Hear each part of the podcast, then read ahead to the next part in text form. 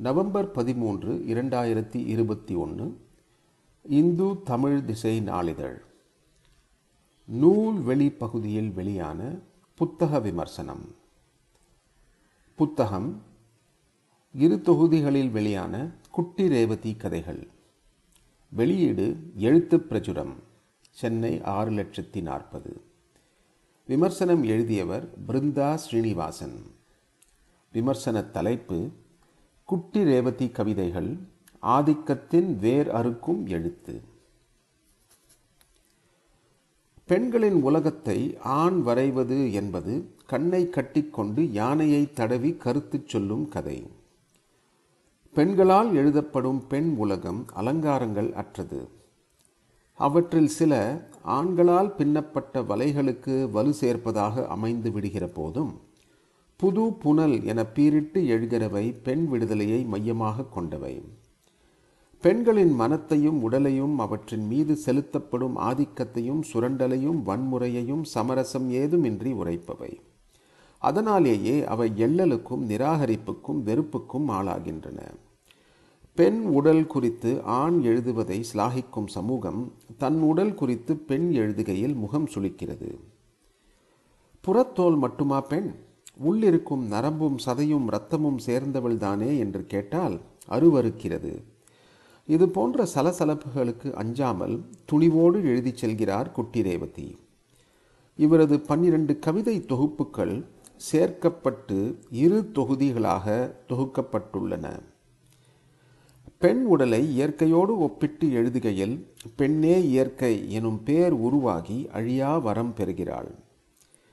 இயற்கையின் பூரணமும் ஒழுங்கமைவும் பெண்ணாகி எழுகையில் அதை சிதைக்கும் ஆதிக்க கரங்களையும் குட்டி ரேவதி அடையாளப்படுத்துகிறார். மன்னிக்கவும். பெண்ணின் அக உணர்வும் அதில் கனன்று கொண்டிருக்கும் விடுதலை வேட்கையும் எதிரொலிக்கும் வரிகள் ஆதிக்க மனம் கொண்டவர்களை அசைத்து பார்க்கக்கூடும். அரளி விதை பைகள் கவிதை அவற்றுள் ஒன்று. மருத்துவச்சி வந்தால் சூளுற்றவளை நிர்வாணித்தாள். மெல்ல அகட்டிய காலின் இரு உள் தொடைகளிலும் சாம்பல் உதிரும் சூடுகள் கண்களாய் கனன்று கொண்டிருந்ததை கண்டாள். அதிர்ச்சியில் காதுகளை பொத்திக் கொண்டாள். இன்னுமா அவனுக்கு நீ மனைவி? நிலம் மாறினாலும் பெண்களின் பாடுகள் மாறுவதில்லை. ஆனால் அவர்கள் வீழத் தயாராக இல்லை என்கிறார் குட்டி ரேவதி கடலின் உரிமைகளுக்காக போராடும் இவரது இடிந்த கரை பெண்கள் அலைகளாய் கரையை மோதி இடித்து அழுத போதும் பெண்களாக பிறப்பதில் ஒருபோதும் களைத்து போகாதவர்கள். உப்பு நீரிலும் மடியாத தாவரங்களை விளைவிக்கிறவர்கள். மீன்களின் ஈரச் செதில்கள் ஒட்டிய வயிற்றுடன் வெளுத்துப்போன பூக்களுடைய சேலையில் நீதி கேட்டு நிற்கிறவர்கள். தம் சேலைகளில் சேகரித்த கண்ணீர் மணலை கடலின் அலைகளிடம் கொடுக்கிறவர்கள். துயிலாத அலைகள் பாடி பாடி சத்தியத்தின் ஈரத்தை கடலாக்கின. துயரங்களும் ஏமாற்றங்களுக்கும் கோழைகளுக்கும் அப்படித்தாம் என் பரதவ பெண்டீர் நீர் வேலியிட்டனர். என்கிற வரிகள் மீனவ பெண்களின் வாழ்க்கையை அதன் மீது உப்பாக படிந்திருக்கும் துயரத்தை சொல்கின்றன. பாகுபாடுகள் நிறைந்த இந்த சமூகத்தை அது வகுத்து வைத்திருக்கும் அபத்த நியதிகளை உறக்கச் சொல்லும் கவிதைகள் சமூகத்தின் கூட்டு மனசாட்சியை உலுக்குகின்றன. பெண்ணுக்காக மட்டுமல்ல ஆணுக்காகவும் ஆணிலிருந்து பெண்ணாக மாறும் பால் புதுமையருக்காகவும் எழுதி மனித குல உயர்வுக்கான அவசியத்தை உணர்த்துகிறார். பெயர்களையும் உடல்களையும் வைத்து பால் பேதம் பார்ப்பதை குட்டி ரேவதி எள்ளி நகையாடுகிறார். ஆண் உடலில் அறையப்பட்டதால் ஆணாகவும் பெண் உடலில் புகுத்தப்பட்டதால் பெண்ணாகவும் நம்மை இருந்துவிட விட்டு போகச் சொல்வதன் மூலம் திருநர் சமூகத்துக்கு நாம் இழைக்கிற தீங்கு குறித்து சிந்திக்கவும் தூண்டுகிறார். உடலின் வரைபடத்தை பெயர்களால் வரையாதீர்கள். அல்லது குறிகளால் எழுதாதீர்கள் என்கிறார். காமம் குறித்து எவ்வளவோ பெண்கள் எழுதிய பிறகும் அதிர்ச்சி நிரம்பிய கண்களைத்தான் இப்போதும் எதிர்கொள்ள வேண்டியிருக்கிறது. இருந்தபோதும் அதை பொருட்படுத்தாத கவனத்துடன் கடந்து செல்கிறார். அந்த வன்ம கற்களுக்கு பதிலாக வாழ்க்கையை வாழ்ந்து பார்த்துவிடும் தீவிரத்துடன் எழுதுகிறார். ஆண் பெண் உறவையும் அதில் ஊடாடும் பசப்பையும் நஞ்சை நஞ்சு கொண்டே வென்றெடுக்க வேண்டியதன் அவசியத்தையும் வாசிக்கிற போது உடை தெரிய முடியாத சுவர்களோடு இருவேறு உலகங்கள் கண்முன்னே விரிகின்றன.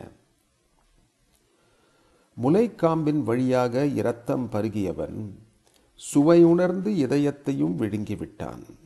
அவன் சொற்களாய் கக்கும்போது நன்கு சமைக்கப்பட்டிருந்த ஆட்டின் ஈரலைப் போல தட்டில் வீற்றிருக்கிறது அவள் இதயம் பக்கங்களால் பெருத்த அகராதியைப் போல்.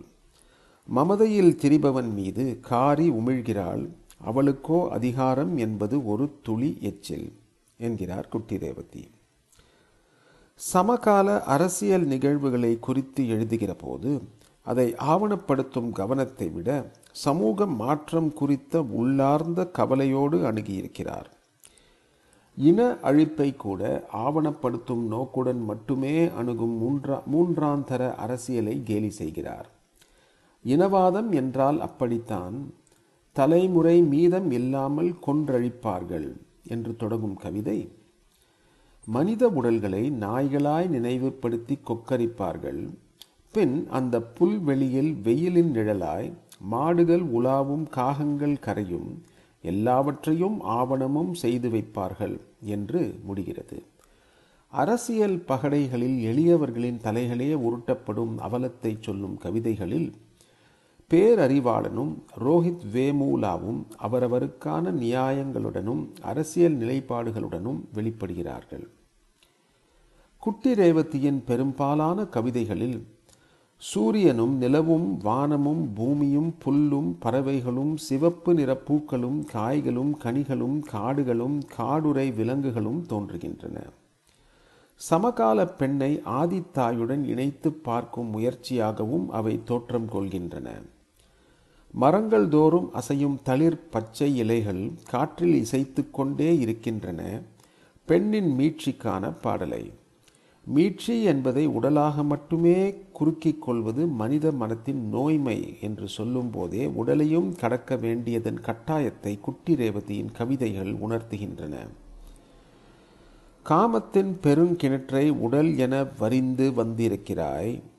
எத்தனை பேரை தொலைக்க கொடுத்தும் தன் சுனை வற்றாமல் இருக்கும் பேர் ஊரணியை கொண்டிருக்கிறாய்.